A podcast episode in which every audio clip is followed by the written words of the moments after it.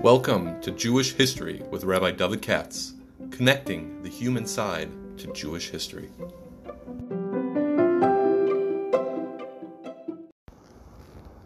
For sponsorship opportunities or to support this podcast, please visit our donate page at www.support.rabbidavidkatz.com. Hi, it's uh, Friday now. I just finished the lecture, so now let's get to the podcast, uh, Tyranny of the Schedule. Let me just say that this is Parshas Pekude, getting close to Purim. Look at that. And there are two points I would think of when it comes to Parsha Pekude. Uh, every year I come to this. One is a famous line from Yonason Eybeschutz, which makes total sense, and that is, Parsha Pekude, as we all know, is when Moshe Rabbeinu was required to give an account. A lot of money went through his hands, right? It says they were so packed with gold and silver and co- copper and other matters back in Parsha Vayakel that they had to say, enough, don't give anymore. So, fine. And then they actually constructed the Mishkan, and now they have maybe leftover, maybe they don't have leftovers, and so Moshe has to give a Pekudi an account of how money was spent. There were, the Chazal say, Leitzanei Hador, or Jews who said, you know, Moshe's keeping the money. It's always the way it is. Whenever there's some kind of a, the rabbi has the money, the president has the money, and they use it for a vacation, you know, in Paris or something like that. And so, what's Moshe doing with the money? And indeed, it is true that uh, you know, was a medish, there was like some little discrepancy, and he had to explain. He said, I used it for the the vavim, the sockets, which means there are really jerks sitting around there taking notes, and uh, you know the math and science types. I wanted to see if Moshe is spending the money exactly. You know, it's not three hundred seventy-five million dollars, four hundred twenty-two cents. It's actually twenty-three cents. You know that type of person, and that's who the Jews are. What are you going to do about it? And Yonason Eybeschutz says, this is why Moshe only gives an account, Mefarshim notice, of the uh, kesef and the choshes, not the gold, dissolved. Why not dissolved? That's where the most money is. And he said, this is Yonason Eybeschutz now. He says, there are three types of givers. There's the guys that give big checks, the guys that give little checks, and then little schlumps that give them a sholach 25 cents, and they say, let me see your te'uda from behind him. You know, that type. Uh, they give a guy a nickel, and they for him a cup. Those are the ones you got to worry about the people that cut the big checks, either they believe in your project, or, you know, let's say yeshiva or TA or some big, you know, worthy cause. You know, uh, obviously Israel says, we have this and this project, and they approach somebody who's got money and say, we'd like to give $100,000. The guy either believes him or he doesn't. That's all. And if he says, I know you and this is a project I want to get involved in, I'm writing you a check, and I'm not looking for the count and all that. I either trust you, or I didn't trust you, I wouldn't give you the money in the first place. So the type of people, you know what I'm saying, says, who give the Gazov, they said to Moshe, Here's the gold. You do it the best you see. We trust you, otherwise, we wouldn't give you this kind of money. But little schlumps who gave the Nechoshes, you know, and the Kesef, so they got, they're the ones, it's like the guy who owns two shares of stock in General Motors, and when it comes to the meeting of the, you know, shareholders, he stands up and demands an accounting, gives a for, drag cup. As if uh, he could, this is the way it goes.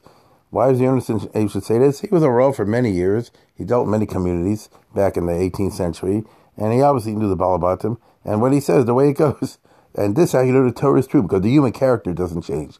Dissolve people we will always have, and they're the big, they're the ones who, who make the big things happen. But the little guys want to know what happened with the extra 25 cents left over from the soda you purchased for Shalosh You know, that type of individual. That's like a funny part. But at the end of the Parshas Pekude is one of the really difficult passages in the entire Bible, in my personal opinion. That's all you ever get because this is after they set up the Mishkan, they erected it. So then it says, Moysa Mishkan, you perhaps recall this, that once they set everything up, the Anon, the cloud, filled the Oel Moed, Ukvod Hashem, and the glory of God, whatever that means, filled the Mishkan. Below Yochel Moshe Labo Moed, how's it go? Kishachal Lo Anon. Moshe couldn't enter because it was too thick. Ukvod Hashem Mishkan. Because it was full of the Mishkan. And so you get the image from this passage to the passages that uh, the base of was, uh, the Mishkan was already filled with like a big cloud, and it was so thick that you couldn't actually walk into it. And therefore, Moshe, and that's how the story ends. I mean, then it goes on to say, this is the way it was for the rest of the time. Uh, how's it going to be? go? Mishkan, Yisuf Israel, something like that. B'chol Masayim. this is the way you get used to. This is how it operated. You couldn't go in there when you saw the Kavod Hashem, and this is usually taken obviously to be a sign the Shechina appeared, and the Shechina appears. It means that God approves, and so you built the Mishkan, all the rest of it, and everything's great. But uh, what exactly is going on here? Was there? A, uh, uh, let me ask you, as I said before, is this a meteorological cloud? Which, by the way, you can go into nowadays. We have airplanes; they didn't have them long ago, and so you know you can cut right through a cloud. I don't know what people thought about thousands of years ago when they saw a cloud all the way up in the sky. Maybe they thought it's hard or impenetrable or something like that. I don't know, but we know what it is today. So what's going on over here? That's a good question. And what's the meaning of what's that the, the, cloud filled the Mishkan? Moshe couldn't go in the cloud. We remember perhaps that last week or a couple weeks ago when they gave the Ten Commandments, and then it says Moshe was called up for 40 days and 40 nights, but first he had to be in a cloud and he couldn't go in until he was given permission to enter the cloud. But then he was given permission and he was in the cloud, as I say before, for 40 days and 40 nights. And, uh, you know, are we dealing with the idea that Moshe Rabbeinu was taking a shower in, in some kind of a, a, a moisture, a meteorological cloud? The Abarbanel is the guy that goes into this in a big way. I remember this. He has a long treatment of this because it's worthy of treatment. And I remember, he said, I'm afraid to, let me just look here. I'm afraid to uh, mess with this because he's dealing with recondite material. Loma Tzosim, a farshim, here it is. Bedrush Zed Davar. I don't see anybody among the farshim explains it. Therefore, Amarti Hine Bossi. I'm going to give it my best shot. The Barbanel says, Kvi Asvara HaYeshara Vadas Atari Levaro, using common sense, Svar Yeshara, and Torah uh, Hashkafa, Ubasum Levavi B'Nikyon Kapai Hadavar, Asher Yasim Befios Hadaber, and going with a pure heart and sincere intention, I'm going to tell you what God shares with me. In other words, what I come up with, and uh, I hope I get it right. And he goes on to say, and as I said before, as far as, far, far I'm aware, I am totally researched this. But over the years, I noticed in the environment, as far as I'm aware, he says that the cloud is not a uh, meteorological cloud. He actually uses those words from an adim. It's not a cloud, cloud, natural cloud form from water vapor, but it's a it, it's a cloud that goes back to Sheshim Bereishis. So if I understand him correctly, I have to look at inside. If you look at the very beginning of Bereishis, you'll notice two things. You'll notice Vayim Hi Or, that at the very beginning God said, Let there be light. But it also says hum there was a darkness.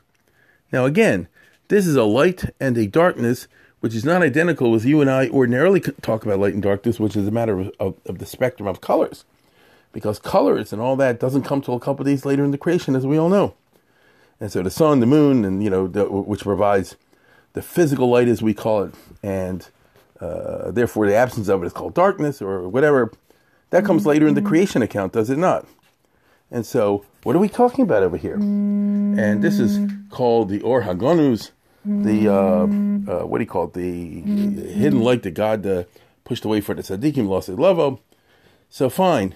Let the term light, as I've mentioned many times before, I think, refer to some kind of supernal knowledge. So, what's the darkness? So, is it ignorance? No.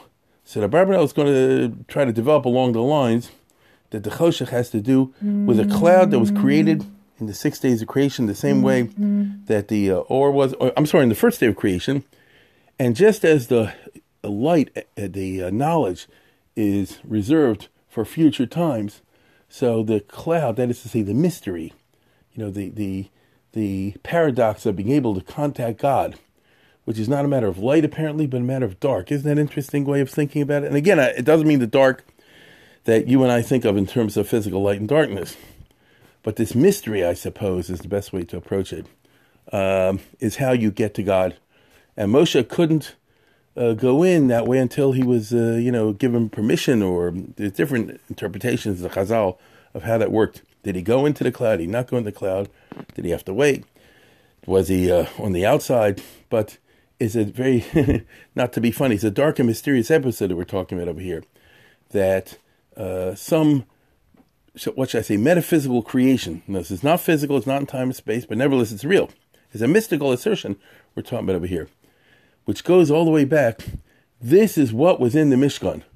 And the best I can make of that, at least at this moment, is that the whole Mishkan, as we know, and the base of Mishkan in general, is a paradox. How can you have a physical place where God's located when God is the antithesis of space?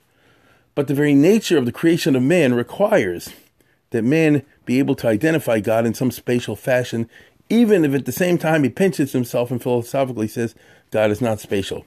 That's who we are. In the same way, I can't help but think about God in some fashion. That's what he wants me to do. That's what we're told in the Torah. You should think about God, love him, and fear him, and think about him all the time, even though paradoxically we can't because it's beyond our hasagas. And so it turns out to be, let's say, the or, which it represents what God really is, is beyond our understanding. And then the choshech, which is a lesser, which is not exactly what God is, but it's, it's the way man can connect with or have an idea about God. And without that, you have no religion, you have no Torah. So we operate on two levels, the Or and the Choshech. And the Kvod Hashem Molis HaMishkan, it, was a, it, it, says there was a cloud, and daytime was a light at nighttime to illuminate the cloud. This interplay between knowledge based on understanding and a knowledge that you say, there's something there, I can't understand it, but I, I can perceive it's there. Uh, this, what they call Or and Choshech, is what lies at the very heart of the Mishkan.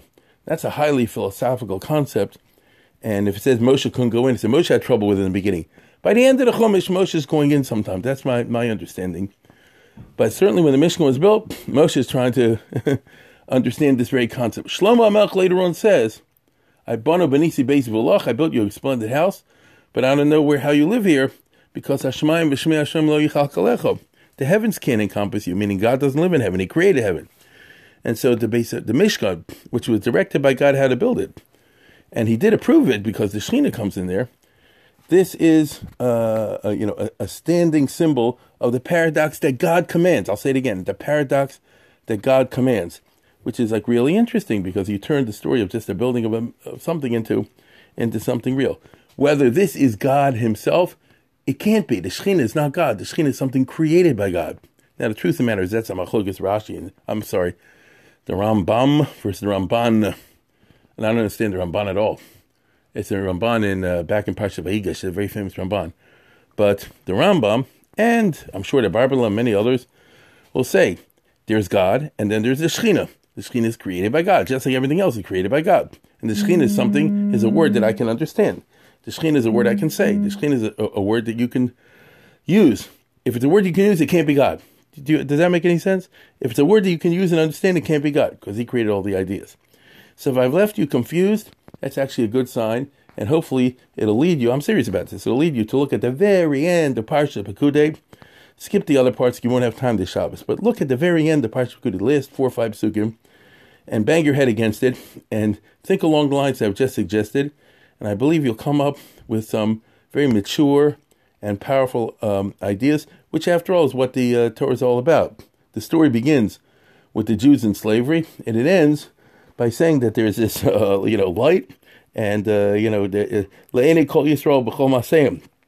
That the the Anon, the cloud that I just described, this mm-hmm. interplay between the light and the darkness, accompanied him all through the desert. It's even better. It says in the daytime was the a cloud, and nighttime was a fire that's light illuminating the presence of the cloud that you couldn't see in the darkness. So that's like really heavy. But that's all I have time for now, so have a good Shabbos.